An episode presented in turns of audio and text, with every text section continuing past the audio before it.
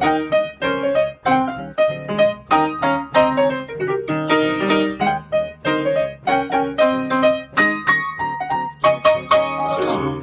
herzlich willkommen zu Was denkst du denn? Mein Name ist Nora Hespers. Ich bin Rita Molzberger. Wir sitzen heute passend zum Thema in der Natur so ein bisschen. Wir sind in Ritas Garten. Es ist schön warm draußen. Wer weiß, ob das noch so ist, wenn ihr diesen Podcast hört. Und wir wollen über etwas sprechen, was ich in einem anderen Podcast gehört habe, nämlich bei Invisibilia. Das ist ein Podcast aus dem US-amerikanischen Raum. Und die, äh, ja, wenden sich auch immer diesen Metathemen zu, also irgendwelchen menschlichen Geschichten, ähm, die auch moralische Komponenten haben. Da freue ich mich ja immer sehr. Und es ging äh, in dieser Folge um eine Frau, die OCD heißt, Obsessive Compulsive Depression, das würde man im Deutschen, glaube ich, übersetzen, obsessiv zwanghafte Depression. Das hat sie. Genau, das hat mhm. sie. Und zwar so schlimm, dass auch, ähm, dass sie, wenn sie verabredet ist, drei Stunden zu spät kommt, weil sie tausendmal irgendwelche Sachen checken muss und das Haus nicht verlassen kann, bis hin zu, dass sie das Haus halt gar nicht mehr verlässt. Die ist Mitte 20, als diese Geschichte anfängt.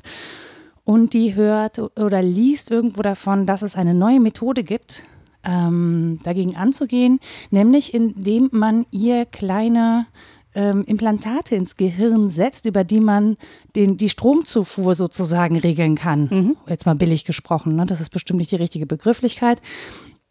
Aber man kann sozusagen an eine bestimmte Stelle einen bestimmten Strom anlegen, den kann man über eine Remote, eine Fernbedienung ähm, dann erhöhen oder niedriger machen. Und das soll, je nachdem, wo das angebracht ist, eben bestimmte Effekte auf diese Krankheit haben. Mhm. Und es ist tatsächlich so, dass wir in dem Verlauf dieser Geschichte erfahren, dass es funktioniert. Mhm. Also sie, man, man steigt ein in die Szene, dass sie beim Arzt sitzt. Er dreht langsam den Strom hoch. Ähm, und während sie das machen, fragt er sie immer, und spüren Sie schon was? Und spüren Sie schon was? Und sie sagt dann irgendwann ja, ein bisschen. Und dann geht währenddessen der Strom weg. Mhm. Und in dem Moment bricht sie völlig in sich zusammen und fängt wirklich bitterlich an zu weinen. Mhm. Wo man so denkt, das ist crazy. Das mhm. heißt, solange der Strom da ist, geht es ihr gut. Und wenn der plötzlich aus irgendeinem Grund ausfällt, geht es ihr nicht mehr gut. Mhm. Die haben ihr auch ähm, also ein Kabel gelegt. Das Ding muss ja mit Strom, also mit Batterien versorgt werden. Die Batterien liegen unterm Schlüsselbein und es geht ein Kabel von ihrem Gehirn darunter. Mhm. Und ähm, es ist natürlich eine Gehirn-OP auch notwendig, um das äh, einzubauen. Ne? Also ja. heißt einmal die Haare abrasieren, den Schädel eröffnen und bei Bewusstsein, weil man natürlich wissen muss, wo man gerade drin rumoperiert, wie das bei Gehirnoperationen so ist, ähm, werden dann so verschiedene Sachen ausgetestet. Das ist alles so weit, wo man sagt, okay, das ist so ein bisschen Science Fiction, aber ja. da scheint es ja was zu geben. Mhm. Ne? Ähm, ich finde verschiedene Sachen daran spooky. Mhm. Ja. Und du hattest ja auch gesagt, es ist ein Podcast mit moralischem Einschlag. Vermutlich kam genau. auch in diese Richtung eine Frage. Was fandst du denn spooky? Also spooky fand ich, und das fand auch übrigens die Protagonistin, ähm, dass man anscheinend am ja, wie nennt man im Englischen, sagt man Mut, am Stimmungslevel mhm. was ändern kann, indem man die, den Widerstand im Gehirn oder die, den Strom, die ja. Leitfähigkeit des Gehirns irgendwie erhöht. Ja. Das finde ich schon ähm, interessant, ja. weil wenn man ganzheitlich denkt, dann sagt man ja immer, es liegt ja nicht alles im Gehirn mhm. und so und der ganze Körper ist ja beeinflusst und so und dann ist es aber an der Stelle ja wirklich eine bestimmte Stelle im Gehirn, die man stimulieren kann, mhm. ähm, damit bestimmte Dinge passieren. Mhm. So, das haben die jetzt in der Tiefe neurologisch und neurowissenschaftlich nicht erklärt, wie das funktioniert. Aber das fand ich schon mal so, wo ich dachte so, okay, ja. so. Ähm, und dann ist das ja auch so, dass, äh, dass sie ja hinten raus sagen, naja, es wird halt eben nicht nur da verwendet, wo man Menschen versucht, äh, von Krankheiten zu heilen, was ja völlig legitim ist, ja, sondern es wird auch im militärischen Bereich eingesetzt mhm. oder einfach, um die Gehirnleistung zu erhöhen. Mhm. Also, ne, gesetzt den Fall, keine Ahnung, die Leute arbeiten zu langsam, die nehmen zu wenig Informationen auf. Wir haben sehr viele Informationen gerade da draußen im Netz. Es wäre ja toll, wenn man viel mehr davon verarbeiten könnte, weil das Gehirn schneller leistet. Ja.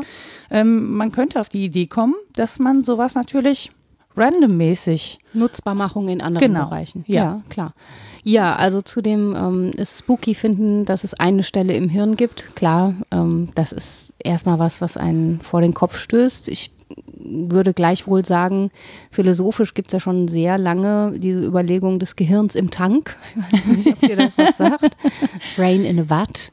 Ähm, Hilary Putnam hat das besonders aufgearbeitet und das ist so ein Gedankenexperiment, um uns zu radikalen Skeptikerinnen zu machen, sozusagen. Mhm. Also die Frage ist, wenn ein Gehirn in einem Tank wäre und von einem Computer versorgt würde mit Strom, ähm, und hätte die gleichen Erlebnisse wie die, die ich habe, ist das dann dasselbe. Mhm. Und sagt das was wow. aus über unser Bewusstsein in der Welt und so. Ja, es gibt auch Bilder dazu. Uh. Und du hattest ja auch schon gesagt, das sind so Science-Fiction-Fragen. Genauso yeah. ist das. Ne? Die sind irgendwie so in den 80ern ganz prominent geworden, in den 90ern dann ausbuchstabiert worden und es gibt ja auch viele Filme, die sich damit beschäftigen.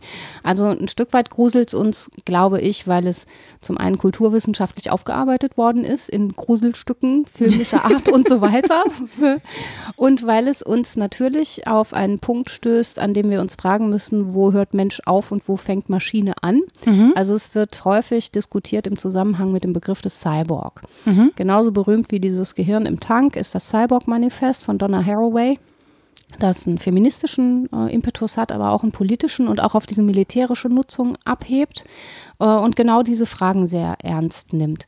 Jetzt haben wir uns aber ja auch dran gewöhnt zu sagen, ich mache jetzt mal wieder flapsig, ne, ohne Kaffee funktioniere ich nicht. Ja, also, richtig. So, ich muss einen Koffein-Kick kriegen oder weiß ich nicht, äh, in Schokolade sind Endorphine und so. Mhm.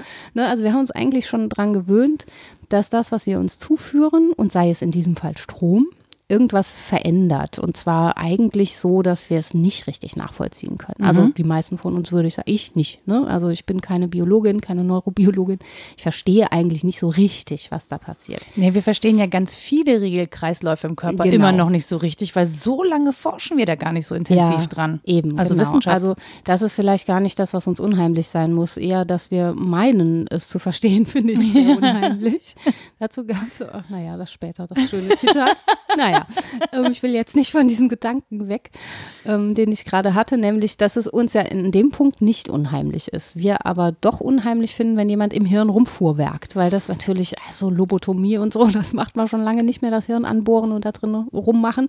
Und wir machen es aber halt doch wieder, weil es so interessant ist. Aber Daran das Hirn ist ja nicht allein. Denken. Das ist ja verkörpert und verleiblicht. Also ist es dann doch nicht nur die eine Stelle, an der ich etwas tue, sondern die eine Stelle innerhalb eines ganzen großen Systems, mhm. die etwas verändert verändert. Und die Frage ist ja, würde es das in jedem System tun, im Tank, in dir genauso wie in mir? Ja, nein. Ne? Das sind die Fragen, die die Philosophie des Geistes schon immer bewegt und das ist ein riesiges Themenfeld. Diese Automaton, die sind ja auch schon relativ alt. Ja, ne? ja. Also die ja. sind ja schon viel älter, als ich das immer gedacht. Ich glaube, die gab es schon im äh, im 15. Jahrhundert wurden, ja. glaube ich, die ersten Roboter gebaut, ne? Ja, ja, diese, dieser Gedanke war total prominent. Die LiteraturwissenschaftlerInnen wissen da besser drüber Bescheid, mhm. weil das meistens literarisch aufgearbeitet wurde. Dieser Gedanke, es könnte was sein, was so aussieht wie ich und ähnlich handelt, aber nicht ich ist. Das hat auch, glaube ich, die Frühromantik nochmal sehr beschäftigt, ähm, weil man natürlich für sich doch postulieren will, na, als Mensch bin ich auf eine ganz besondere Weise in der Welt und jetzt könnte es aber ja sein, dass hm, das nicht die einzige Weise in der Welt ist, genau. Und ähm, dass es da andere Weltzugriffe gibt, die mit meinem konkurrieren. Das ist einerseits unheimlich und hat ja andersrum auch immer schon fasziniert, so Frankensteins Monster und so. Nee, es ist ja faszinierend. Was zum Beispiel in dieser Folge auch so faszinierend ist, also sie erhöhen den Strom und sie ist halt tatsächlich sowas wie High mhm. und bekommt dann so eine manische Phase und muss die Energie, die in diesem Körper geleitet wird, ab leiten, was ja. dazu führt, dass sie physisch versucht, die Welt von sich zu drücken, indem sie sich gegen Wände stemmt und so. Also mhm. einfach um diese Energie, die in ihrem Gehirn ist, also diesen, diesen Strom, wieder ableiten zu können. Das heißt, es hat ja schon wirklich sehr physische ähm, Auswirkungen. Ja, ja. Und es war auch sehr krass, ähm, als sie ihr sagt, naja, sie müssen es jetzt erstmal wieder abschalten, damit sich das Gehirn wieder beruhigt, weil sie das erste Mal sozusagen keine Beschwerden hatte, nicht obsessiv war, dann halt manisch, gut. so, aber ähm, das war schon, dass sie das so, dass sie das erste Mal erlebt hat, wie es eigentlich ist, ohne diesen dauerhaft, dieses dauerhafte, ne, ich würde das bezeichnen als seelische Wundheit. Also ja. du bist ja eigentlich, also ich kann das nur, also ich gehe auch gar nicht gerne gedanklich dahin zurück, ehrlich gesagt, ähm, zu diesen Zeiten, wo es mir nicht so gut ging oder wo ich äh, depressiv war, ob das eine handfeste Depression war, weiß ich nicht, weil es nicht klinisch irgendwie mhm. festgestellt worden ist. Aber es ist schon so ein Gefühl von dauerhaftem Wundsein und, und Schmerzen haben, so seelisch. Ja. So. Und ähm, ich glaube, wenn man dann erfährt, dass es was anderes gibt, ohne diesen Schmerz und so ein, so ein Dasein in, vielleicht auch mit Glücksgefühlen, die man Mhm. gar nicht mehr so erleben konnte, ähm, kann ich mir schon vorstellen, dass es auch sehr hart ist, das wieder wegzunehmen und du hast ja einen totalen Kontrollverlust. Also das ist ja auch dieses Mhm. Stimmt. ferngesteuert sein. Ne? Da ist jemand mit einer Fernsteuerung, Ja. der kann das an- oder ausmachen. Ja. Und ähm, in den falschen Händen kann das halt richtig, richtig scheiße sein. Ja, Also da- das ist ein Gedanke, den ich total nachvollziehen kann, dass das unheimlich ist, weil wir uns auch hier an andere ähm, Werkzeuge gewöhnt haben, zum Beispiel Brille zu tragen, wenn ich sehr vielsichtig bin, dann ist die Welt halt scharf, ich nehme die aber selber ab. Ne? Genau. Und gucke dann eben verschwommen in die Welt. Wenn das mir jemand wegnimmt, ist das schon auch nicht so schön, dass ich darauf angewiesen bin, ähm, jetzt Hilfe zu bekommen. Ne? Dass das also ein Teil ist, der uns nervös macht, wenn andere darüber Kontrolle haben, das kann ich sehr gut nachvollziehen, zumal ja die Frage der Funktionalisierung da im Raum steht. Und wie gesagt, da hat schon Donna Haraway darauf hingewiesen, dass dieser Traum vom Cyborg ich glaube, in den, wann hat sie das in den 80ern rausgegeben? Da war das noch längst nicht so, wie wir jetzt mit Technik umgehen. Das, da wäre ihr wahrscheinlich noch viel unheimlicher geworden. Aber dass dieser Traum immer auch einer Vernutzung offen steht. Und zwar in allen möglichen Hinsichten. Dass wir also dringend drüber nachdenken müssen, was damit dann passiert. ne? Und jetzt laufen ja schon so viele Menschen rum mit Herzschrittmacher, Ja. im Prinzip Cyborgs sind. Ne? Stimmt. Und die Habe ich gar nicht drüber nachgedacht, aber stimmt, klar. das ist schon so. Das ist auch so eine Ja. Maschine, die irgendwie Takt gibt und dann funktioniert man besser als ohne. Aber die sind sich eben nicht auf die Weise selbst entzogen, wenn das Ding ausgeschaltet wird. Also natürlich sind sie das auch, aber auf andere Weise als der Fall, den Oder du gab's mal, da gab es mal einen Tatort zu, ob man äh, per WLAN einen Herzschrittmacher manipulieren könne. Kann man bestimmt irgendwann, ja, oder? Ja, Jetzt gab er, ganz früher hieß es ja, man darf mit einem Herzschrittmacher nicht an eine, an eine Mikrowelle ran. Also Und sie sind schon Magneten sind ein Problem Genau, richtig, so. Magneten. Mhm. Also sie sind schon auch von externen störanfällig Ja, sozusagen. genau. Also da gibt es schon Möglichkeiten, ähm, dass du von extern sozusagen, äh, dass Fehler, erstmal Fehler produziert werden. Ja, Also genau. So. Und das ist ja schon, schon eine gewisse Form von, von Abhängigkeit, die da produziert wird. Ja, ne? die Abhängigkeit ist das eine und das andere, glaube ich, dass an der Stelle dann auffällt, ich bin mh, nicht eins sozusagen, da ist ein Gerät in mir. Das fällt dann auf, weil das Zugriff auf mich genommen wird und sozusagen meine Stimmung oder auch mein Gesundheitszustand von dem abhängt, was andere tun. Das ist ja erstmal selbstverständlich. Das ist schon so. Das ist ja nicht ganz äh, von der Hand zu weisen. Menschen sind halt miteinander und wenn alle ätzend zu ihnen sind, geht es ihnen schlechter und so. Ne? Aber das ist eben volles Menschsein, wo man irgendwie kein Fragezeichen mit hat. Wenn das jetzt aber auffällt, dass an diesen Stellen eine Maschine in mir ist oder ein Gerät oder irgendein, wie sagt man, Device, auf Mhm. Ja, das im man schon. Zugriff nehmen kann, dann fällt mir ja auch auf, ich bin sozusagen nicht eins. Das sind so dualistische Gedanken. Ich glaube, man äh, würde dann sagen, ja, wer ist dann das Ich? Ne? Wenn ich jetzt schlechtere Stimmung habe, weil die den Strom runterregeln, bin das überhaupt ich oder ist es jetzt das Gerät, das das Problem verursacht?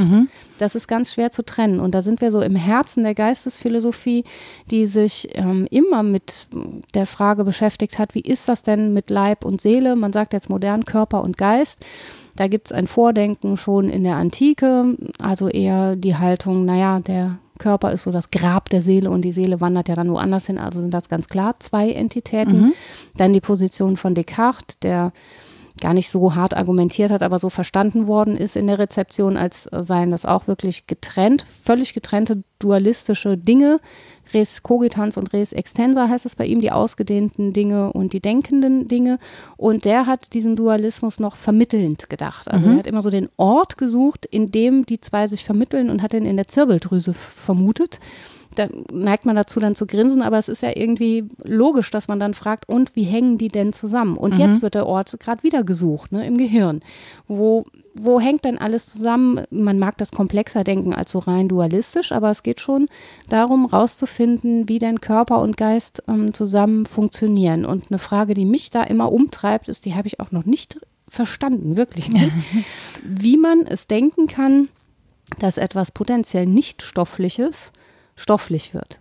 Die meisten Positionen der Philosophie des Geistes sind materialistisch. Die gehen davon Mhm. aus, dass alles stofflich ist. Also das Nichtstoffliche als Seele. Ich habe gerade kurz Genau, gestutzt. Ja. also oder ein Gedanken, den würden Mhm. wir jetzt mal so, also wir auch nur die westliche Kultur, auch dieses Dualismusproblem ist sehr westlich, das verstehen andere Philosopheme, glaube ich, gar nicht so, zum Glück.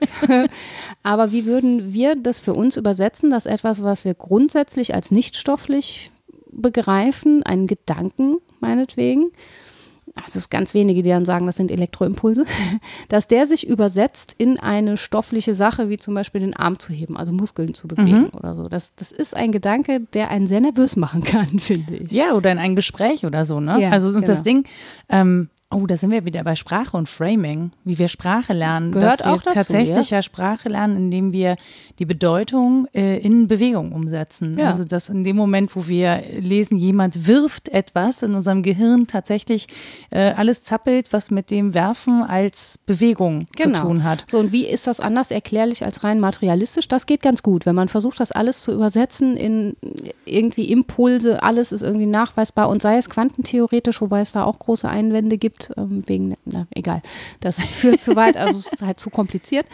Ähm, dann sind wir weiterhin in der Frage, und warum ist das so eingerichtet, wie es eingerichtet ist? Wenn es nur Material ist, wie kommen wir dann darauf, ständig dann doch dualistisch zu denken? Ist das nur so ein Alltagsproblem? Das fragen Philo PhilosophInnen in dem Zusammenhang ganz oft, dass sie sagen, ja, das ist vielleicht nur so ein intuitiver Eindruck, dass es zwei verschiedene Dinge wären, das Geistige und das Körperliche und vielleicht stimmt das aber gar nicht. Und dann ist es eine echt weit verbreitete Täuschung, würde ich sagen, oder? Total. Ich meine, es ist auch relativ schwierig, das auseinanderzuhalten. Als du eben gesagt hast, ähm, da ist ein Gehirn in einem Tank, Mhm. ne? Dann dachte ich sofort, ich will niemals ein Gehirn in einem Tank sein. Mir würde ja, Ja. mein Körper sofort fehlen. Also Ja. als jemand, der sich zum Beispiel gerne bewegt und eben. Aber ne? wem würde der fehlen? Wenn du das Gehirn im Tank wärst, wer ist das, dem der Körper fehlt? vielleicht hat es dann gar kein Bewusstsein, weil der Körper fehlt. Genau, das ist die Frage. Ganz Aha. genau das. Ob es ein Bewusstsein, ja, ist doch so. Ob es ein Bewusstsein davon gibt, dass ich ein Gehirn im Tank bin. Vermutlich nicht. Es gibt ja keine guten Gründe dafür, wahrzunehmen. Das Gehirn hat ja keine Wahrnehmungsstruktur im engeren Sinne. Ne? Dafür braucht es ja Organe. Genau. Dafür braucht es den Rest von uns, Haut, um wahrzunehmen, dass es ein Gehirn im Tank ist. Das ist ein starkes Argument gegen diesen radikalen Skeptizismus, wenn man es so weiter buchstabieren will. Ein anderes ist, dass wir fragen können, na, wie ist es denn mit biografischer Einlagerung unserer Erlebnisse? Die werden ja nicht gegeben durch ein äh, wie immer geartetes Leben von ganz klein bis ganz groß und so eine die Frage, Erfahrungssammlung im Körper. Ob's, genau, ob so ein Gehirn überhaupt wachsen kann. Also das ist ja, Ja, nachweislich, genau. dass unser Gehirn wächst und auch noch wachsen kann, wenn es alt ist, indem Mhm. sich neue, ähm, neue Vernetzungen bilden, neue Nerven, neue Neuronen. Aber ist die Entwicklung die Flüsse. gleiche, wie wenn es leiblich eingelagert ist? Ist Nee. auch eine spannende Frage. Und eben ähm, der soziale Zusammenhang, ne, der ja fehlen würde, wenn wir wie in Matrix wirklich alle in diesen Einzelkapseln säßen. Das ist eine solipsistische Position. So Kann was? Alleine, ganz, Mhm. ganz alleine bei mir. Ähm, und die anderen sind vielleicht meine geistigen Auswüchse, weil ich gern nicht so allein sein möchte. Ich imaginiere die, aber sicher so. bin Mhm. nur erstmal ich. Mhm. Und selbst wenn es nur ich bin, die mir sicher ist, bin ich mir dann sicher, dass ich ein Gehirn im Tank bin, ja oder nein. Das, Mhm. Ich sag ja, das macht einen nervös, wenn man da länger Das macht einen wirklich nervös. Und vor allen Dingen habe ich eben, ich war es eben oder gestern, dass ich äh, gelesen habe, dass sie jetzt äh, Schweinegehirne reanimiert haben. Ich weiß nicht, ob das ein Hoax ist. Ich habe es nicht überprüft, ja, an Mhm. der Stelle. Nur ich dachte gerade eben so, ähm, die Zu Ostern oder Nee, was es gibt- der Auferstehung?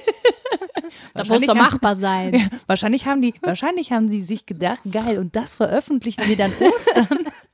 Und dann hat es auch noch so eine religiös eingebettete Bedeutung. Nee, das Interessante darin ist, dass es, äh, dass dazu der Satz stand, ähm, dass es nur erlaubt sei, wenn sichergestellt sei, dass äh, kein Bewusstsein damit einhergehe. So, toll. Weil so ein Schwein ja keins hat. Da sind wir uns ja ganz sicher, oder was? Ja, und dann habe ich mich auch tatsächlich gefragt, naja, wie fragen die jetzt das Schwein nach seinem Bewusstsein? Also, Oder das Gehirn. Hallo, hallo. Hallo, können Sie mich hören? Ach, da sind ja gar keine Ohren dran. Ja, das ist ja ärgerlich. Ja, ja, Und das war wirklich, wo ich so an der Stelle, wo ich so gefragt habe, äh, in, Ja, interessante Forderung. Mhm. Äh, ähm, wie stellen wir, also klar, Bewusstsein beim Schwein, Schmerz empfinden oder so, ähm, könnte ja, man ja in Strömen, also kann man ja tatsächlich messen. Ne? Ja, so ja, aber dann hat man schon vorher gesagt, Bewusstsein ist Doppelpunkt. Ne? Ja. Schmerzempfinden. Also das sind natürlich Definitionen, die wir von außen gerne an die Sache herantragen, ist das doofe. Ähm, was in dieser Cyborg-Geschichte mit auffällt, ist, dass in dieser Zeit eigentlich auch die Tierrechtsethik so richtig aufkam und diese Fragen des ähm, ja, Spezizismus, also die eine Spezie von der anderen hart abgrenzen zu wollen, eigentlich überwunden werden sollten. Deswegen ist der Cyborg, die Cyborg bei Donna Haraway, eben auch ein äh, feministisches Konstrukt weil wir damit eigentlich Geschlechtlichkeit hinter uns lassen und Spezies auch. Wenn wir das streng durchdenken, ist es irgendwie immer egaler, wie unsere Körper so eingerichtet sind. Und ich finde, dass das mindestens so beunruhigend wie spannend ist. Also diese Vision davon, dass Körperlichkeit und Leiblichkeit, an die ich ja glaube, ist jetzt mein persönliches Bekenntnis zur Phänomenologie, irgendwie egaler werden, das ist schön. Mhm. In einer Hinsicht, weil man sagen könnte, ne, das trägt doch zum humanistischen Projekt irgendwie bei, wenn das alles wurscht ist.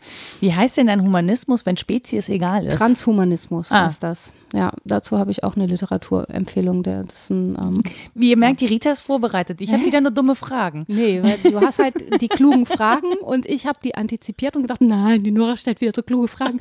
Ich muss mal lieber versuchen, was zu lesen. Ich habe ein bisschen Angst, doof auszusehen. Ne? Sehr bequem für mich. Ja, also der Transhumanismus ist ja einerseits ein Projekt größerer Freiheit für viele und andererseits würde ich sagen auch eine Bankrotterklärung ne, ans Menschsein, wenn wir sagen müssen, ne, wir kriegen es irgendwie nicht gut hin mit unseren Leib Leibern in der Welt zu sein. Wir müssen versuchen, die zu überwinden. Ja, warum? Weil wir uns dauernd nichts Gutes tun. Ne? Ich stelle mir gerade Wahlplakate mit den Leiber überwinden vor. Inhalte überwinden. Transhumanistische Körper Partei, auch. Leiber überwinden. Genau, ja. Partei für, was denn, Automaten, Cyborg und so weiter. Borgs heißen genau. Gibt es garantiert irgendwann. Die Piraten haben auch mit was angefangen, wo alle sagten, was ist nee, das für ein komisches Projekt? Tatsächlich ist das ja eine der Forderungen auch, ne? dass, ähm, dass wir oder dass Parteien das als Thema mal langsam mit in ihre Programme aufnehmen. Ich sehe ja. da relativ schwarz, ehrlich gesagt, weil Digitalisierung ja irgendwie schon schwer zu vermitteln ist. Ich weiß gar nicht, wie sie es einen Schritt weiter oder vier Schritte weiter schaffen wollen. Aber ähm, klar, also wenn man sich das in den USA anguckt, die hat sich jetzt, also bei der war das äh, im, äh, im Rahmen einer Studie, dass sie das sozusagen hat, dass es bei ihr implantiert worden ist, aber man weiß, dass tatsächlich militärisch daran geforscht wird, mhm. auch um äh, PTSD, also posttraumatische Belastungsstörungen. Mhm. heilen zu können. Also inwieweit das Heilen ist. Also das Ding hat auch negative Effekte, muss man sagen. Ne? Das wird auch da aufgedröselt. Das hilft uns jetzt hier nicht so richtig weiter, aber ähm, Genau, also dass da schon versucht wird, das militärisch einzubetten, weil es natürlich super ist, diesen Soldaten zu haben, den es nicht mehr belastet, wenn er Menschen umbringt. Ja, das zum Beispiel. Und ähm, bei Haraway heißt es ähm, im militärischen Kontext, dass es auch gut ist, Realität so zu fingieren, als gäbe es keine zivilen Schäden zum Beispiel. Also äh, nicht uh, nur das die, ist böse. Ja, natürlich ist das sehr böse. Wenn man dem Gehirn und dem Bewusstsein also vormachen kann, die Realität sei eine andere, wenn das gut funktioniert oder wir Dinge abschalten wie moralisches Empfinden oder sowas, ne? dann ist Kriegsführung wesentlich ähm, in Anführungszeichen sauberer, mhm. ja, weil so getan wird und das gibt es tatsächlich, dass so 3D-Animationen in den Kampfjets gezeigt werden von dem Gebiet, das man überfliegt und da siehst du aber nicht die Menschen, die das trifft, du siehst ja nur das Gebiet. Ja. Du kannst dir also einbilden, ach ja, da ist auch gerade keiner zu Hause ne? oder das trifft gar keine Menschen und mhm. das ist perfide. Was ne, das ist ja das, was sie mit un unbemannten Kampfkörpern, also du ja, tötest ja. Leute, ohne dich selber in Gefahr zu bringen. Das ist natürlich super praktisch. Ja. ja. Blöd ist, dass trotzdem ja jemand in Gefahr ist. Ja, oder du tötest halt auch nur die richtigen Leute. Also ja, ja. Diese Unterscheidung mhm. in die Bösen und die, die Guten und die Guten kommen auf jeden Fall davon. Das ist natürlich alles. Das finde ich super, wenn das Militär entscheiden kann, wer die Richtigen sind. Ja, und das ist eben auch eine Art von Remote Control. Ne? Total. Also, und dass uns da Angst und Bange wird, völlig zu Recht, würde ich sagen. Ja, und deswegen, also auch weil es ja schon gemacht wird. Also unbemannte Drohnen und so, die ja. sind ja schon längst im Einsatz. Finde ich auch, weil es bereits gemacht wird, müsste eigentlich viel breiter darüber diskutiert werden. Ja. Weil ne, jetzt liefern wir halt keine Waffen mehr, sondern Drohnen. Geräte. Oder kaufen Drohnen. Naja, genau. Ja. Und dann gibt es aber so welche, die dann sagen, naja, ähm, das sind aber unbewaffnete Aufklärungsdrohnen. Ja, Ja, gut. Und was machen die dann?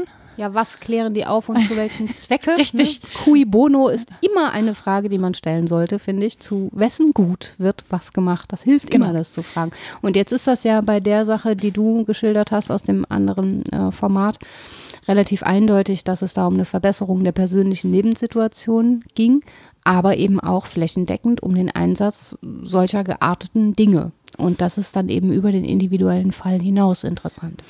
Was ich mich ja gefragt habe an der Stelle ist, ähm, wo, wo ich persönlich den Unterschied sehe zwischen, ich nehme ein Medikament. Ja, also ich habe, äh, keine Ahnung, ich habe Kopfschmerzen und dann nehme ich ein Schmerzmittel und dann sind die Kopfschmerzen weg. Ja. So.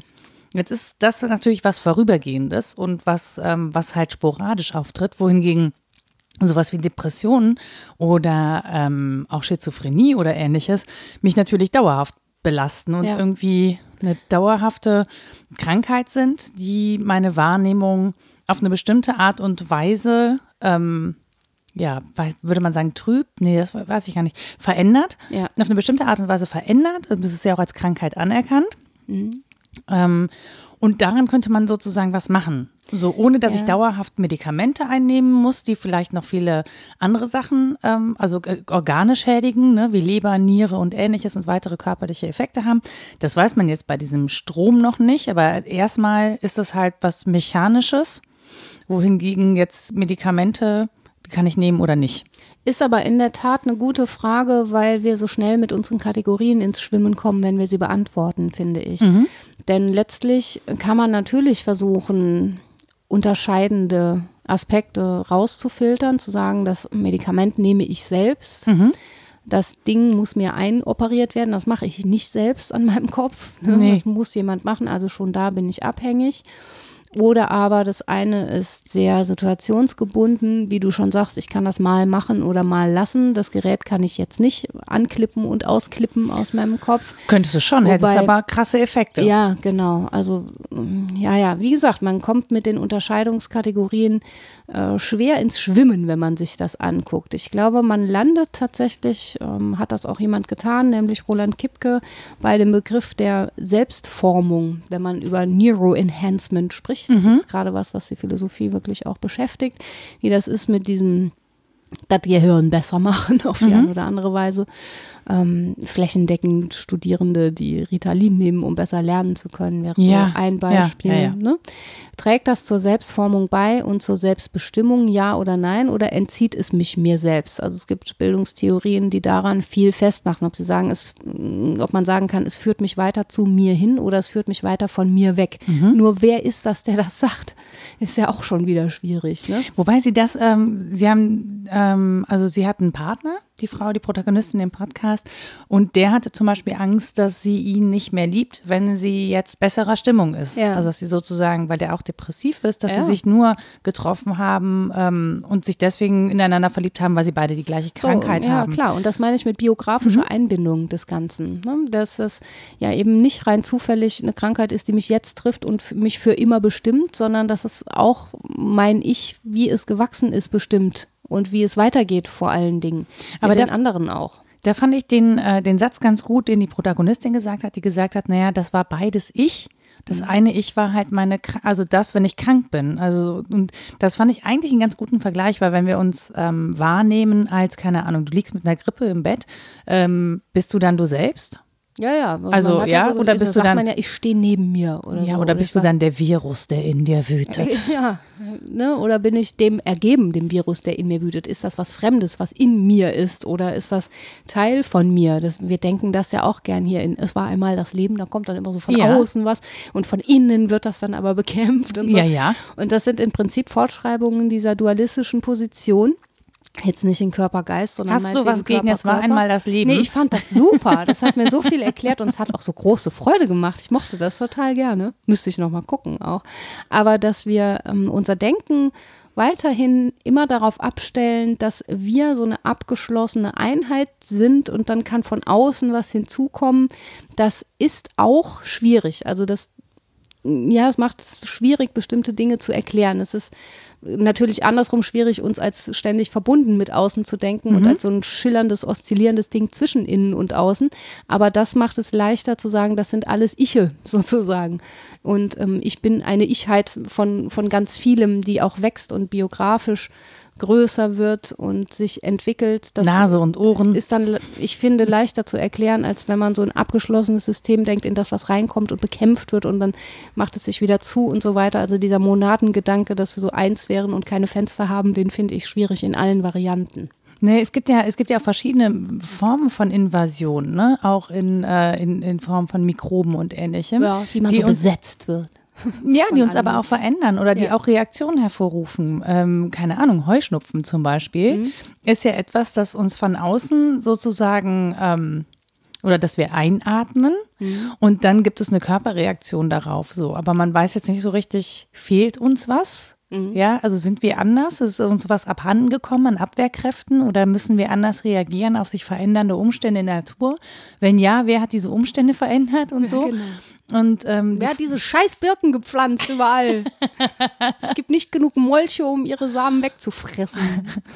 ja, aber es kann natürlich, also es ist schon, ich finde auch an der Stelle, ähm, finde ich total spannend, ist eigentlich ähm, sind wir an unserer Haut sozusagen abgeschlossen oder sind wir nicht in Bezug zu allem anderen, was uns umgibt, weil ja. wir reagieren halt ständig darauf, ne? Also, ja, genau. Also meine Position, ich habe das ja schon gesagt, dass ich ein Leiblichkeitsfanatiker äh, eine Leiblichkeitsfanatikerin bin in, in diesem Fall, nein, ein Fan im besseren Sinne, würde sagen, nee, ist schon permeabel. Ne? Das ist natürlich einerseits mich zur Welt hin abzuschließen. Biomasse im Hautsack braucht auch einen Hautsack, sonst Sonst macht die sich so überall hin. Die braucht ja eine äußere Begrenzung, mhm. aber die Grenze ist ja offen. Es kommt ganz viel rein und das sagt auch viel über unser Bewusstsein aus, denke ich, dass wir ähm, doch recht viele Sinne haben, die bedeuten, dass was von außen in uns rein kann und von innen was raus. Ne? Also wir sind ja in Bezug in ganz vieler Hinsicht. Und deswegen ist es uns vielleicht doch mm, ja einerseits fremd, wenn uns von außen was eingepflanzt wird und andererseits aber auch eine spannende Vision, wenn wir sagen, das ist eine Form von Erweiterung sozusagen. Ne? Das aber das auch ich, aber dann erweitert um dieses Device. Aber das wären im Prinzip ja auch so Cochlea-Implantate oder so. Ja, ne? Das genau. sind ja auch schon ja, so Devices, die genau. Ja, es gibt ganz viele Cyborg. ja, die ja auch, also ich würde jetzt nicht hingehen wollen und sagen, naja, das darf man nicht mehr, weil das ist jetzt nicht natürlich oder so. Nee, aber wo macht man die Grenze für sich selbst? Ja. Das ist halt das Spannende. Ne? Ist es normaler, wenn es ganz viele benutzen und es offensichtlich ganz harmlose und gute Effekte hat? Mhm. Wer, wer, sagt dann, was harmlos und gut ist? Ähm, oder muss man dann sagen, ja, das ist alles potenziell missbrauchsanfällig und deswegen lassen wir das alles? Selbstverständlich nicht. Ne? Also ich sage nur, die moralische Diskussion gehört halt dazu. Genau, und, und das ist ja wirklich, da wird es ja wirklich spannend, weil es eben nicht mehr nur darum geht, und das fängt ja jetzt wirklich erst mit der vernetzten Welt ein, die noch nicht so alt ist. Also wir können das ja. einfach noch nicht so lange. Und ähm, es wird halt nicht nur versucht, irgendwie äh, die Stimmung zu beeinflussen im Sinne von, naja, wir machen was gegen Depressionen, die Menschen nehmen keine Medikamente mehr, sondern wir stimulieren einfach die Gehirnregionen, die irgendwie unterversorgt sind oder der, bei denen nicht genug Spannung aufkommt. Jetzt nicht im physisch, also nicht im metaphysischen Sinne, sondern wirklich Spannung im physischen ja, ja. Sinne. Mhm. Ähm, aber die wollen, also, oder die, die Idee ist halt auch, Dinge aufzunehmen, Gedanken sichtbar zu machen, ja. Gedanken zu lesen. Und das Interessante ist, dass ich wirklich zu meiner Schulzeit immer noch davon geträumt habe, es möge diesen Gedankentranskribierchip ja. geben, der einfach meine Gedanken zu Papier bringt und die Klausuren von selber ja. schreibt. Schöner Gedanke. Das ist ein Babelfisch mit ganz vielen extra genau. Funktionen. Ja, das wünsche ich, das wünsche ich mir in der Tat gar nicht mehr so, seit ich weiß, wie dieses Internet funktioniert. Ja. Und das ist so, ich habe heute irgendwann drüber nachgedacht, vielleicht ist dieses Internet ja das Trainingslager, um uns zu zeigen, was da alles an Missbrauch auf uns zukommt. Wie man es abschalten kann. genau. Das naja, Escape Room. Naja, aber es ist ja die Vorstufe zum, also wir vernetzen uns jetzt digital, aber sind halt noch losgekoppelt. Also wir können ja. die Devices weglegen. Manche können es noch, ja. Ja, mir fällt es auch zunehmend schwerer. ähm, Aber was ist, wenn wir da rein verschmelzen? Ja. Also wenn wir Devices bauen und das scheint ja so weit nicht mehr zu sein. Ja, dann ist es eine andere Spezies, über die wir sprechen. Und warum nicht Transhumanismus? Nur müssen wir uns dann vom Humanismus halt verabschieden in gewisser Hinsicht. Also natürlich Äh, ist der nicht nur im Begriff noch drin, sondern es sind ja weiterhin irgendwie menschliche Formen. Aber das kann schon sein, dass die in einer bestimmten Hinsicht überwunden und hinter sich gelassen werden. Also noch würde ich sagen, haben wir das nicht gelernt. Es wäre zu früh für die Menschheit. Vielleicht Ja. ist es auch nie so weit. Muss sagen, wir haben ja auch den aufrechten Gang nicht gut gelernt. Die ersten sind vermutlich noch häufig gestolpert. ja, äh, Es gab lange blutige. Nasen. Richtig. Ich stolper auch heute noch manchmal. Ja, das ist eine, eine schöne Reminiszenz an früher, evolutionsbiologisch gedacht. Nee, ist ja echt die Frage. Ne? Das entwickelt sich ja vielleicht in Sprüngen oder in Schüben oder es gibt äh, Rückwärtsformen, keine Ahnung. Aber ob man es ähm, sozusagen noch vorantreiben soll, das Mhm. ist ja eher deine Frage, glaube ich, oder? Das Normative daran, sollte man das tun oder nicht? Ich Genau. glaube, ganz vieles wird passieren, weil es geht. Das, Und das ist es ja, das machen wir sehr häufig. Ja. Ne? Also wenn es geht, dann können wir es auch versuchen. Und dann Ja. gibt es natürlich Wissenschaftler, die sagen, na ja, ich hatte ein rein wissenschaftliches Interesse daran und der Rest war mir ehrlich gesagt erstmal egal, was, was weiß ich, was andere damit machen. Ähm, und wir sind ja bei sehr vielen Dingen auch schon dabei, sie zu synthetisieren. Ne? Ja. Sei es jetzt irgendwie Bewegung, Sprache. Oder auch in Organe. Fi- In Film Organe im 3D-Drucker und so. Und das ist natürlich medizinisch gesehen in vielerlei Hinsicht ein Fortschritt, wenn wir damit zum Beispiel ähm, Leiden äh, ja, klar. verbessern können. Ja. Ne? Auf der anderen Seite ähm, frage ich mich dann zum einen, naja, ähm, es ist eine Frage des Geldes. Mhm. Also es wird nur denen zugänglich sein, die es bezahlen können. Ja, So, es sei denn, wir haben ein soziales System dahinter. Dafür bräuchten wir aber ein Bewusstsein und eine Einigung darauf, dass wir eben dieses soziale System haben wollen und dass wir es Menschen, die sich das nicht leisten können, ermöglichen wollen, an teure Devices zu kommen, um deren äh, Leben zu verlängern, zu retten, zu deren Leiden zu lindern. Und das ist ja erstmal ein humanistischer Gedanke, der da drin steckt. Ähm, aber was, wenn er dadurch besser wird als ich? Das genau. Und was, wenn wir das Leiden sozusagen abschaffen? Also wenn ich gar nicht nur in Konkurrenz denke, "Uh, der andere leidet viel weniger als ich, der bessere Mensch hat es besser als ich, sondern was ist das für eine Menschheit, die sich von ihrer Leidensfähigkeit potenziell komplett verabschieden möchte und auch kann?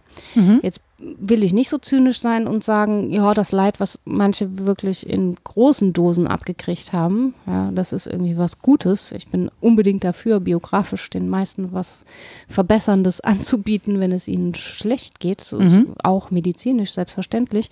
Aber wenn man den Gedanken konsequent zu Ende denkt, und das muss man ja, ähm, dass Leiden Menschheit nicht mehr befassen soll, dann komme ich an moralische Grenzen, wo ich sagen würde, nee, dann nehme ich lieber in Kauf, dass, dass es Leid in der Welt gibt und ähm, sozusagen Fehlfunktionen, auch leiblicher, körperlicher Natur, als dass ich so faschistoid zu Ende denke, dass alles glatt funktionieren soll.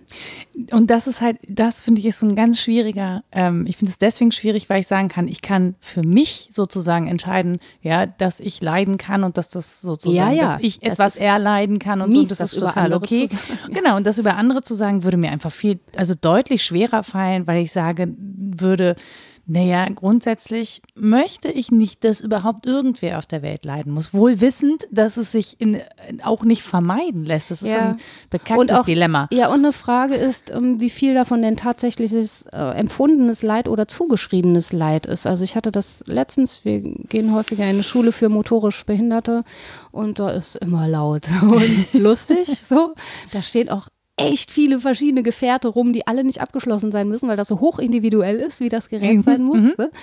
Und ähm, ja, dann war eine Frau zum ersten Mal da zu diesem Kurs, der da stattfindet und sagte, ach, ganz schrecklich, nee, sie hält das nicht aus, sie kann hier nicht nochmal hinkommen, all dieses Leid. Und ich sagte, ich habe überhaupt kein Leid gesehen. Ich habe ne, echt nicht. Die waren rüpelig da, die Jugendlichen, wie sonst Jugendliche auch sind, äh, haben sie halt anders bewegt. Aber ich hab's, das mag sein, dass da auch viele gelitten haben, aber wer leidet in der Pubertät nicht, selbst wenn beide Beine und Arme gut funktionieren. Ne? Also diese Zuschreibungen, und die sind ja auch häufig individueller Natur. Und zu sagen, da leidet jetzt jemand subjektiv empfunden, das kann ja nur derjenige selbst gut sagen. Das kann ich mhm. von außen nicht. Und deswegen finde ich das so schwierig, sich zum Anwalt von ganz vielen zu machen oder zur Anwältin in dem Fall und zu sagen, nee, das ist ja ganz furchtbar, was denen hier allen passiert. Und es wäre doch gut, wenn kein Kind mehr behindert auf die Welt kommen müsste. Habe ich so gedacht, nö. Ja, für wen halt, ja, ne? Für, warum? Für wen, genau. Also dieses Leid ausschalten zu wollen, das mag ein netter Gedanke sein im ersten Schritt. Also es soll doch allen gut gehen und alle sollen immer gesund sein, ja. Irgendwie schon, andererseits nein. Ja, und aber das, also auch da, ich bin dann, ich bin auch da immer so hin und her gerissen, weil ich natürlich auch, ich habe den Gedanken schon relativ früh gehabt, interessanterweise, warum wir eigentlich Menschen immer wünschen, dass sie keine Fehler ma ja. machen sollen oder dass denen nichts Doofes passiert, weil die, äh, also die Phasen, in denen ich am meisten gelernt habe und am meisten gewachsen bin persönlich, waren echt immer die, in denen es mir vorher einfach nicht richtig gut ging. Ja, also ich glaube, es gibt so Grenzen, da würde jede mitgehen, wenn wir sagen, es soll nicht jemand so hart am Leben leiden müssen, dass man ständig den Gedanken haben muss, will ich das überhaupt noch, das Leben? Das tut einem mhm. irgendwie leid. Andererseits haben ExistenzialistInnen da auch immer noch was draus gemacht und letztlich geht es ja darum, das individuelle Schicksal, wenn es denn eins ist, das uns gegeben ist, irgendwie anzuverwandeln. Wer bin ich, dass ich das sagen könnte über andere, so lass dir doch was einbauen, ne? Dahin führt das ja zu sagen, ja, wenn du depressiv bist, dann sieh doch zu, dann spar doch auf das schöne Gerät, das du dir einbauen Dann geht es dir gleich kannst. viel besser. Oder die Krankenkasse zahlt oder so, ne? Und dann geht es dir gleich viel besser. Was ist mit denjenigen, die sagen, nö, will ich aber gar nicht. Ich will weiter an der Welt leiden. Ja, die gehören dann auch irgendwie nicht mehr so richtig dazu oder werden als völlig bescheuert abgestempelt. Ja, oder müssen eine eigene Sekte gründen oder ja, so. Ja, ja, also man erledigt einfach die Problematik nicht mit den Dingen, die äh, da kommen, denke ich. Ja, plus, dass ich ja sagen muss, also aktuell ist es ja noch so, dass es ein massiv invasiver Eingriff ist. Ja. Ne? Also ich glaube, den Schritt zu gehen, zu sagen, klar, rasiert mir den Schädel kahl, gebt mir einen Haufen Drogen und dann äh, schneidet mir bei vollem Bewusstsein mit einer Säge ins Gehirn ja, kann ich mir jetzt persönlich gerade nicht. Also ja gut, aber bald ist es dann nur noch ein Chip und du kriegst irgendwie einmal Klicks und dann ist das unter der Haut und funktioniert gut und dann gibt es eben auch nicht mehr äh, diese Ablehnungsmechanismen. Das kann ja schon sein und trotzdem kann man ablehnende Natur sein. Ne? Klar. Sagen, nö, ich will das vielleicht eher nicht. Also ich glaube, womit man sich da befassen muss, ist mit der Herausforderung, die das Ganze darstellt. Und zwar an meine Selbstformung, wenn man das so nennen will, aber auch an Sozialität und und an mm, ja, gesellschaftliche Moral. Und damit muss man sich auseinandersetzen, denke ich. Sonst äh, nimmt das so ein Eigenleben an und wird total selbstverständlich und man ist auch immer so hinten dran. Ne? Dann geht das alles schon. Es gab von Max Gold mal so eine schöne Kolumne, da war da eine Zeile frei und äh, er sagt halt, schreiben Sie hier hin, in Amerika gibt es das schon. Das kann man dann immer dazu schreiben, in Amerika gibt es das schon.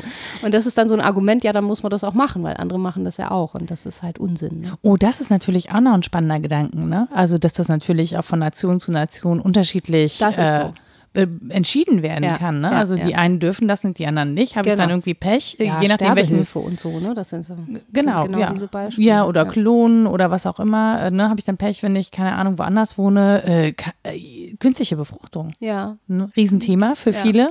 Ähm, wo darf man das? Wo nicht? Wo kann ich, äh, wenn ich das selber machen möchte oder trotzdem Kind kriegen möchte, obwohl ich keinen Partner habe, äh, wie kann ich da irgendwie trotzdem tätig werden? Wie weit muss ich reisen oder ne, ja, kann wo, ich wo kann leisten? ich bestellen? ja, genau. Wie kommt denn jetzt dann dieses Kind zu mir? Ja, die Fragen kommen dann alle mit auf. Also ich halte es für geraten, einerseits weiter da rumzuforschen. Natürlich, das wäre ja auch total vermessen zu sagen, jetzt hört mal bitte alle auf zu forschen. Jetzt ist erstmal Schluss, jetzt setzen wir uns erstmal einen Stuhlkreis. Gut, ne? So, jetzt mal nachdenken. Die Pädagogin hat gesagt, mal kurz Schluss machen. Hallo. Alle die Werkzeuge hinlegen. Ich kann das ja auch total gut verstehen, dass man als Wissenschaftler und Wissenschaftlerin einfach weitermachen will, auf jeden Fall. Es Ganz ist egal. ja auch total spannend. Also ich fand diese Folge auch total ja. spannend. Das ist so, das hat einen riesen Aha-Effekt gehabt. Ja, und Menschen auch in dieser Hinsicht gut zu tun, ist unbedingt äh, was Schönes, aber das als Herausforderung zu betrachten und nicht als Antwort, sondern als Frage, das finde ich, glaube ich, wichtig. Das ist die Antwort auf ganz vieles, aber es wirft so viele neue Fragen auf, dass ich es wirklich eher mit einem Fragezeichen versehen würde als mit einem Ausrufezeichen. Genau, aber das, das Ding ist halt, also stell dir vor, es gibt was, ja, ja und ähm, du bräuchtest es und dann sagen sie aber, ja, aus ethischen und moralischen Gründen äh, geben wir es niemandem. Ja, ja, ja. so. Oder maximal ja dem. Militär. Ja. Und dann stehst du da und denkst dir so, okay. Ich möchte das aber bitte auch haben. Das ist ja, auch, das ist ja auch eine Form von äh, ferngesteuert sein, fremdbestimmt sein, Ja. ne? wo man nicht so richtig. Ja, ja. Und auch was, was ja schon ständig passiert. Also bei Medikamenten fängt es ja an. Ne? Ja, für seltene Krankheiten zum Beispiel, wo dann nicht dran geforscht wird, weil Genau, da gibt es lohnt sich nicht. keine oder es gibt wahnsinnig teure und nicht alle können sich das leisten oder es gibt sie nur in bestimmten Erdteilen oder all dieser Kram. Also diese Fragen des Neuro-Enhancement und des Bessermachens des Lebens, ähm, die sind ja nicht neu, seitdem es das gibt, sondern die gibt es immer schon. Aber vielleicht mit Verfügbarkeit, also jetzt Ja. gerade über 3D-Drucker und so, ähm, vielleicht doch ein bisschen drängender, als sie bislang, also was nicht heißt, dass das vorher keine drängenden ist Fragen waren, aber sie haben anders. weniger Leute betroffen. Ja. Und ich glaube, in dem Moment, wo Neuroenhancement zum Beispiel für viele Leute verfügbar wird, gibt es mehr Betroffene Mhm. ähm, und auch mehr Leute, auf die das Einfluss hat. Ja, das kann schon sein. Deswegen sage ich ja, das kann gut sein, dass wir uns so auf dem Schritt zum Transhumanismus befinden und es noch gar nicht so richtig wahrnehmen. Das betrifft sehr viele. Früher kann man sagen, war es vielleicht sehr exklusiv, eine Brille zu haben. Ja, Mhm. dass jemand Gläser so schleifen konnte, dass ich tatsächlich besser sehe. Das war was Seltenes. Ähm, und ich war in einer privilegierten Position, wenn ich da Zugang zu hatte. Und es gab möglicherweise ganz viele, die gar nicht wussten, dass ihr sehendes Leben besser sein könnte, sozusagen. Und die haben da nicht gelitten, weil das war ja ganz normal nicht gut zu sehen.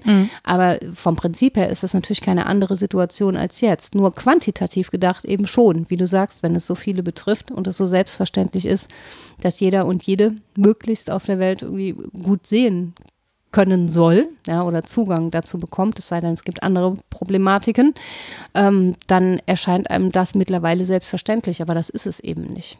Interessant finde ich an der Stelle, dass es sehr viel mit Kommunikation zu tun hat Mhm. und Informationsverarbeitung. Also gerade wenn wir über Neuroenhancement nachdenken, dann geht es ja, also das Gehirn ist halt die Stelle, wo Informationen verarbeitet werden. Wir haben viele Informationen, also wäre es natürlich sehr praktisch, wenn wir die schneller verarbeiten könnten. Ähm, aber Und sogar auch abbilden, so wie du dir das für die Klausur gewünscht hast. richtig. Ja. Genau, schreibe dich bitte automatisch auf einen Bildschirm.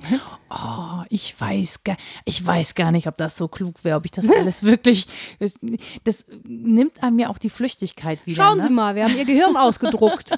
Sie denken aber komische Sachen.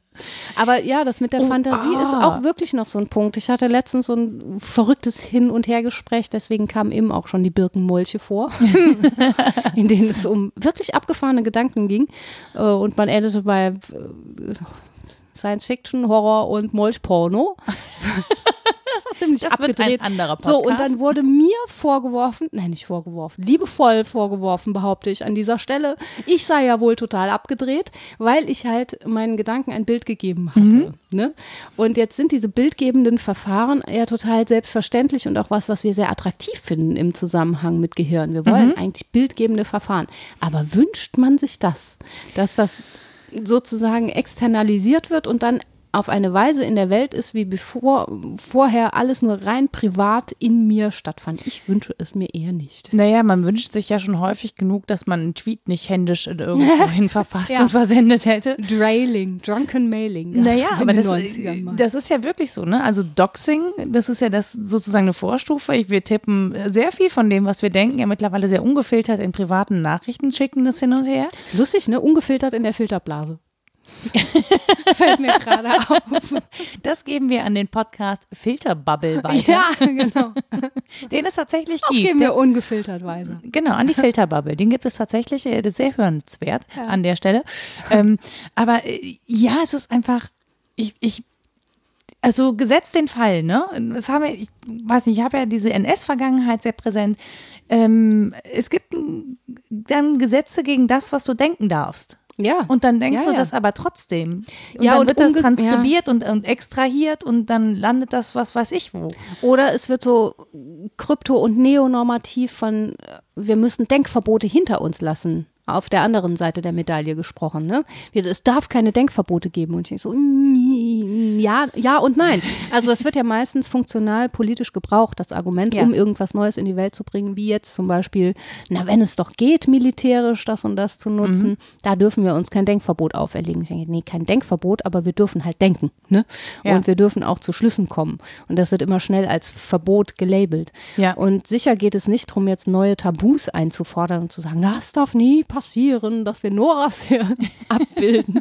Das darf wirklich nie passieren. das- Ganz ehrlich, das Warum? darf nie passieren. Wer das sehen will, Das will niemand. Ihr wollt das alle nicht sehen. ja, das sagst du. ich will das so. schon nicht sehen. Ja, aber das ist ja die Frage. Ne? Will ich mir das von außen sagen lassen, was da sein darf und was nicht? Will ich natürlich auch nicht. Aber es muss einen dezidierten Diskurs darum geben und das Recht auf Privatheit und Minderheitenschutz. Das ist, glaube ich, was, was mir immer wieder auffällt, auch in diesen Diskussionen, dass, wie gesagt, diejenige, die sagt, ja, es gibt die tollen Devices und ich könnte sie mir leisten, ich will aber nicht, trotzdem gesellschaftliche Anerkennung erfährt und nicht irgendwie komisch angesehen wird. Das ist eine Form von Minderheitenschutz und die ist selten geworden, glaube ich. Da gebt es doch was gegen, da macht das doch. Da gebe ich doch ein Smartphone gegen. Gegen mich gibt es doch ein Smartphone. Ge- gegen meine Existenzform gibt es doch Kabel. Nur mach. Ja, naja, aber das ist wirklich, also an der Stelle bekommt ja Privatheit nochmal eine ganz Ja. andere Bedeutung, Ja. weil gerade das, was so ähm, im Entstehen und im Werden ist, und das sind ja Gedanken häufig, ne? Ja. Also es ist ja ein Ausprobieren, es ist ja ein ständiges, auch der, den, den inneren Monolog, den wir haben, es ist ja ein Ausprobieren und ein, ein äh, Abwägen von Gedanken, von Argumenten, von gangbaren Möglichkeiten, also wie viel von dem, was wir denken, setzen wir am Ende des Tages wirklich in die Tat um, wie viel von diesen Ideen, die wir haben, äh, kommen wirklich oder erblicken insofern das Tageslicht, dass wir irgendwas daraus produzieren und es dann auch noch anderen zeigen. Ja, das, genau. So, ähm, oder andere teilhaben lassen. Ja. Und das ist ja schon ein schützenswerter Raum. Wenn man aber so ein Device hat und sozusagen du bestehst sozusagen auch ständig unter gedanklicher Beobachtung, was macht das dann? Also, gut, dann hat man wirklich am Ende ja nur noch die Möglichkeit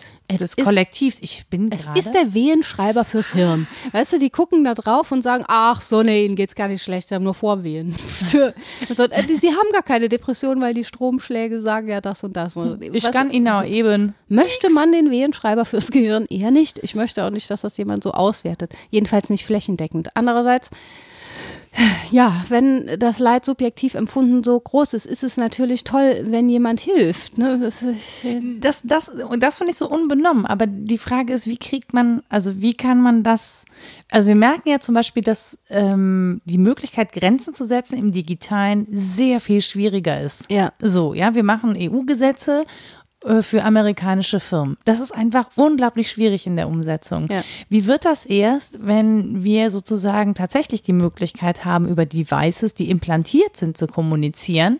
Ähm, und das, was hier äh, äh, unter Datenschutz ist, wir reisen in die USA, darf da ausgelesen werden. ja, genau. Man kann Und du überschreitest gucken. eine Grenze und plötzlich gilt der Datenschutz für deinen Gedankengut nicht mehr und so.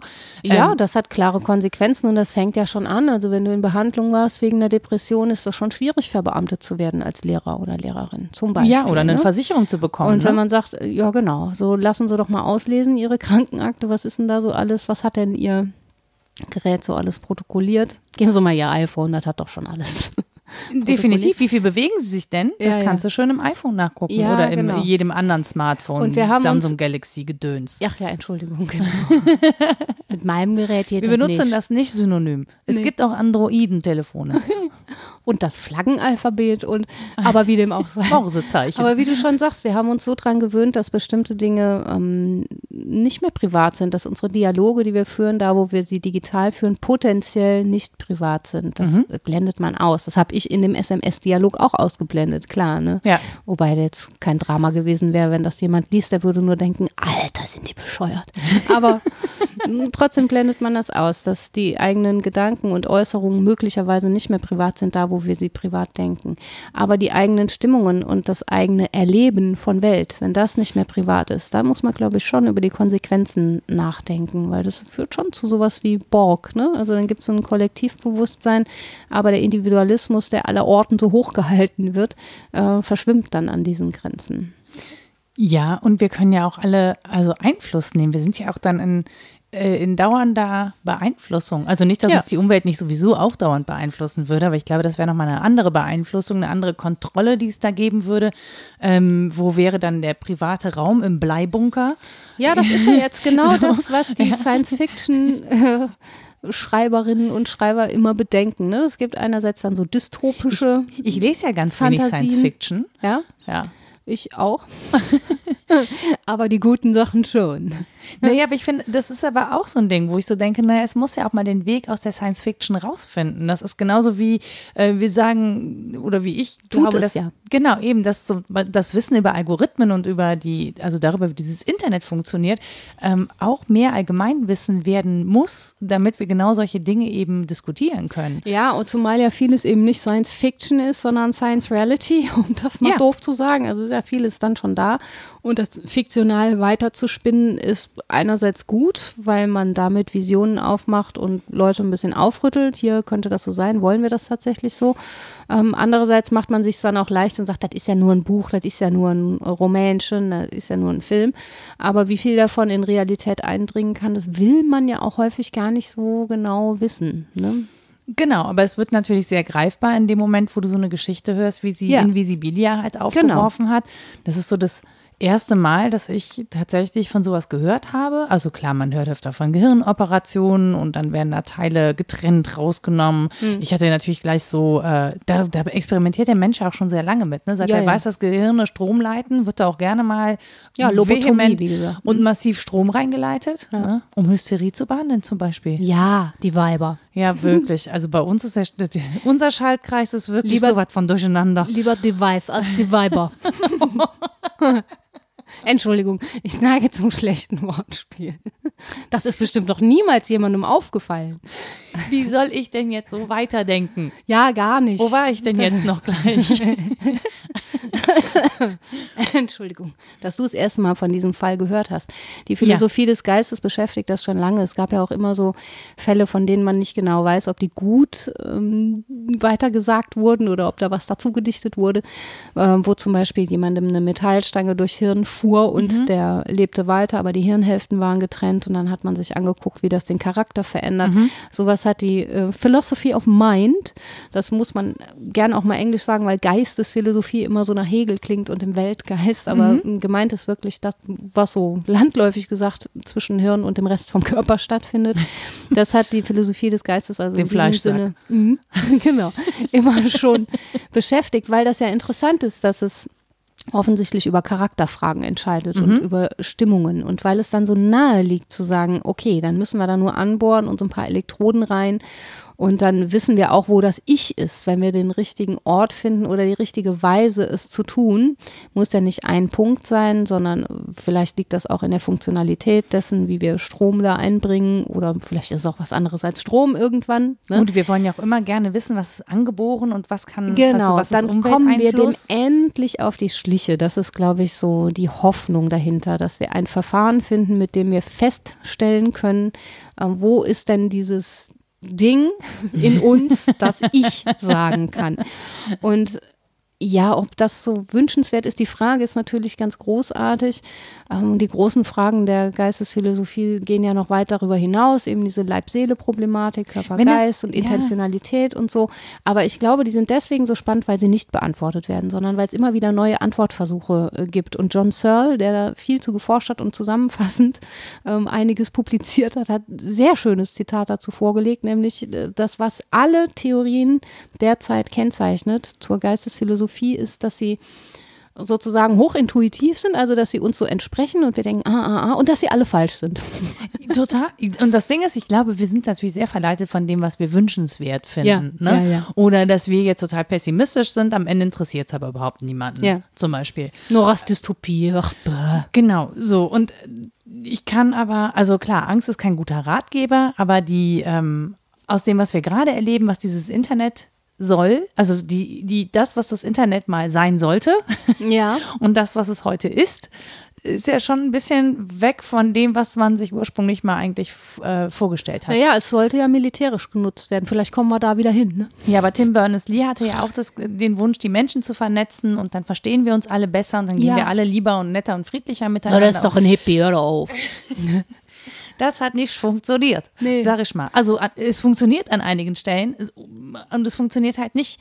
Also das eine Es ist so, hat schon mit Büchern nicht geklappt mit Bildung und so.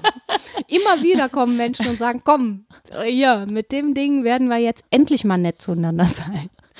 Aber der Wunsch ist groß, muss ja, man sagen. natürlich. Und, und Zu das, Recht. Ja, und das finde ich so, ich finde diesen Idealismus ja total rührend, der da drin steckt. Aber es ist irgendwie, man wird immer wieder aufs Neue enttäuscht, Ja, weil der Mensch kommunizieren kann und dieses Werkzeug der Kommunikation einfach, naja. weil wir so scheiße sind, wie es ist. Letztlich kriegen wir es nicht hin.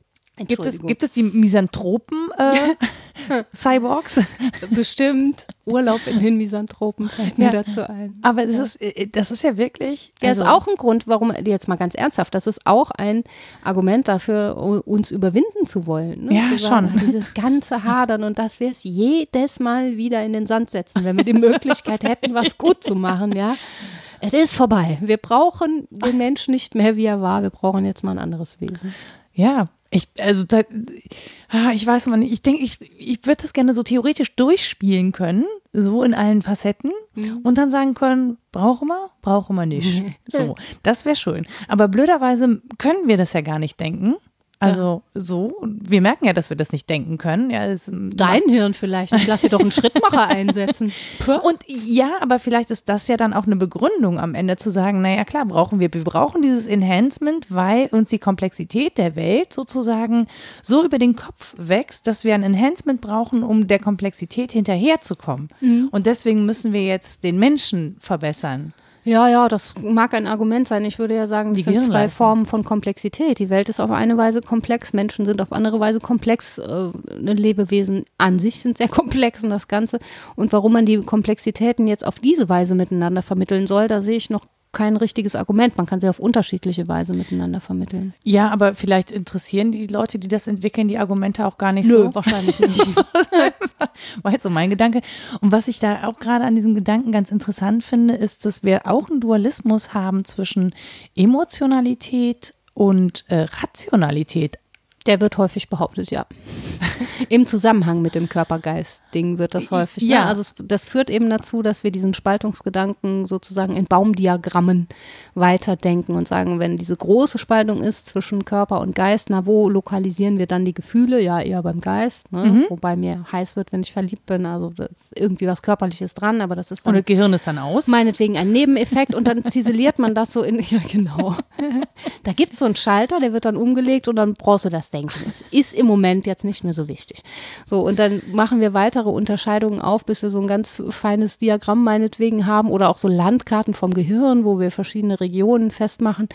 Und das entspricht aber nicht unserem Erleben. Ne? Das, das ist ja nicht das, wie wir verliebt sind, dass ich denke, ach so, da hinten in meinem Hirn, da ist jetzt gerade ein Endorphin ausgeschüttet worden und dann ist das ja alles nicht so schlimm. Das galoppiert gerade runter zum Herzen und macht da richtig Rabatz. genau. Da sind wir wieder bei, es war einmal das Leben. Ja, aber das ist, ich finde das wirklich interessant. Und Jetzt gerade kommt mir noch so der Gedanke, so, naja, ne, wir haben irgendwie so, äh, oder wir machen uns Gedanken darüber, was ist, wenn wir äh, ein, ein Device implantieren, ähm, wenn man sich anguckt, was zum Beispiel so ein Hormon, wie die, was in der Pille drin ist. Ja. äh, Ja. Hormone sind sowieso, Und, ja, und wie krass wesensverändernd die aber Ja, ja. auch sein können. Ja. Ähm, äh, muss man sich vielleicht weniger, wer braucht Ritalin? Ich verhüte stattdessen.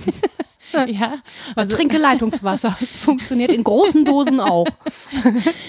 ja, aber tatsächlich, also wir machen es ja eigentlich die ganze Zeit schon, ne? Ja, ja, ja. Ich So. sag ja, das ist, Ja. also es fällt einem dann auf, wenn es ein Gerät ist, das so extern von einem Körper Ja. ist und das wird dann da so reingebaut. Aber es ist nur ein, also was heißt nur, es ist ein sehr gut sichtbares Beispiel für etwas, was eigentlich schon fast selbstverständlich geworden ist. Ja. Und das zu hacken sozusagen oder von außen zu verschreiben oder ähm, sich raten zu lassen, was man können soll und so weiter, das ist auch schon lange Teil der Diskussion. Und ich glaube, was daran spannend ist, ist, dass es letztlich in diesen Trans-Gedanken eingelagert ist. Wollen wir uns überwinden? Wollen wir diejenigen sein, die wir sind oder nicht? Ähm, bei den technischen Visionen geht es letztlich immer darum, Sterblichkeit zu überwinden. Ja, uns so zu bauen, dass wir nicht mehr so leidensanfällig sind und das heißt am Ende, dass wir nicht sterbensfähig sein sollen. Aber dann will man, will man vielleicht ja auch so ein bisschen die Empfindsamkeit das ist ein neoromantischer Gedanke, behaupte hinderlich. ich auch. Äh, ne, das, das kann auch ganz romantisch gedacht sein. Wir wollen das Leben für immer. Wir wollen nicht, dass es zu Ende geht. Ne? Es soll für immer schön sein und so weiter. Nur, dass das halt für uns nicht so gegeben ist. Ich wollte gerade sagen, aber das macht das Leben halt nicht. Die Biomasse im Hautsack verrottet irgendwann. das ist so. Aber zurück bleibt das kleine Elektrokästchen, das dann noch Piep Piep macht. Wally räumt auf. Das stimmt. Ja. ja. Ich bin jetzt äh, tatsächlich nicht sehr viel schlauer als vorher, was die Ich auch nicht. angeht. Entschuldigung, ich habe nicht Also an alle, die geklärt. An alle, die Science Fiction lesen und dieses Gespräch ja ultra langweilig finden, weil wir das so von Grund auf machen. Ähm, ich finde, es wird vielleicht jetzt auch für die relevanter, die das nicht als Science Fiction präsentiert bekommen oder die Ja. so nicht so auf Science Fiction stehen, aber schon mitkriegen, was in der Welt passiert und, und äh, wie Dinge sich gerade verändern. Ja, ich finde, wenn es eins ist, also von mir aus wäre es ein Plädoyer, sich mit der Philosophie des Geistes auch mal auseinanderzusetzen, selbst mh, wenn man da sonst nicht großartig affin ist, weil es schon über jeden und jede was aussagt. Man muss jetzt nicht die, man muss nicht Descartes lesen im Original, ne? aber es gibt schon auch moderne journalistische Aufarbeitungen dieser Problematik und ich finde, es lohnt, sich damit auseinanderzusetzen, weil man so aufmerksamer wird für die Phänomene, die einem begegnen und weil man es auf sich selbst rückspiegelt und fragt, wie hätte ich das denn gerne so mit Leiden und dem, was ich mir so zuführe Das definitiv. und es auch als soziale Frage nochmal neu stellen kann. Genau, und ich glaube, jetzt haben auch viel mehr Menschen ähm, Berührung damit, was eigentlich dieser digitale Körper macht oder was diesen digitalen Körper angeht, wie anfällig und verletzlich der auch ist und sein kann, ähm, dass das auch nochmal das Ganze auf eine neue Ebene hebt. Ja, also ich habe keine Frage beantwortet. Du hast sehr kluge Fragen gestellt. Doch, du hast Fragen beantwortet und du hast ja auch äh, ne, für alle, die sich damit jetzt näher beschäftigen wollen, eine fantastische Literaturliste Genau, Menschen, die. Fragen sehr viel besser beantworten als ich und davon gibt es viele. äh, was hatten wir denn? Ah, wir hatten das Gehirn im Tank. Das ist ein Gedanke, den gibt es schon länger, aber besonders prominent ist er bei Hilary Putnam. Ähm, auf Deutsch heißt es Vernunft, Wahrheit und Geschichte und ist von 1990. Dann von John Searle, der gesagt hat, alle Theorien sind sehr eingängig, aber alle falsch. Mind, a Brief Introduction. Von 2005. Dann eine strittige Position in der Geistestheorie, aber eine, die ich auch wichtig finde, obwohl sie kritikabel ist. Alva Noé, Du bist nicht dein Gehirn. Eine radikale Philosophie des Bewusstseins von 2010. Dann der Klassiker von Donna Haraway, A Cyborg Manifesto. Das ist in Simians Cyborgs and Women. Also das ist ein Essay eigentlich nur, aber der ist in diesem Aufsatzband versammelt. Was hat nur noch zitiert? Roland Kipke, Besser werden, eine ethische Untersuchung zur Selbstformung und Neuroenhancement. Ähm, dann gibt es einen Herausgeberband von Müller, Clausen und Mayo, das technisierte Gehirn, Neurotechnologie als Herausforderung für Ethik und Anthropologie, so wie wir es hier begriffen haben. Und zum Schluss was ganz Aktuelles von 2018 von Mark O'Connell, To Be a Machine. Adventures among Cyborgs, Utopians, Hackers and the Futurists solving the modest problem of death. Das ist The eine modest Empfehl- problem of death. ja, ja, nicht weniger als das bescheidene Problem des Todes wird von den Futuristen gelöst. Das ist eine Empfehlung von meiner lieben anderen Nora. Vielen Dank dafür. Also ihr habt genug Lesestoff, wenn ihr äh, nicht Science Fiction mögt, euch aber trotzdem grundsätzlich dem Thema zuwenden wollt, würde ich sagen, da gibt es jetzt einiges, was ihr konsumieren Und man kann könnt. natürlich auch Science Fiction lesen. Definitiv. Also ich, Stanislav Lem zum Beispiel. genau. Also wenn ihr das machen wollt oder wenn ihr mit uns kommunizieren wollt über diese digitalen Netzwerke, dann könnt ihr uns könnt ihr das tun und zwar könnt ihr uns eine Mail schreiben an rita@wasdenkstudenn.de oder nora@wasdenkstudenn.de. Ihr könnt uns einen Kommentar da lassen auf www.wasdenkstudenn.de. Ihr findet uns bei Twitter unter @wddd_podcast. Wir haben eine böse Facebook-Seite und ähm, Rita muss jedes Mal lachen, aber ich sag's lieber dazu. Ja, als ob die anderen Sachen nicht böse wären. Ja, wir nutzen das kritisch, auch dieses böse Twitter Wer ist und wir? überhaupt. Wir, ich, ja, ja naja, ich du auch. Ich habe dem, natürlich. So, das müssen wir jetzt Anderes hier nicht nochmal diskutieren. Nee, überhaupt nicht. Und äh, bevor wir uns hier weiter streiten, sagen wir einfach Tschüss und bis zum nächsten Mal. Tschüss.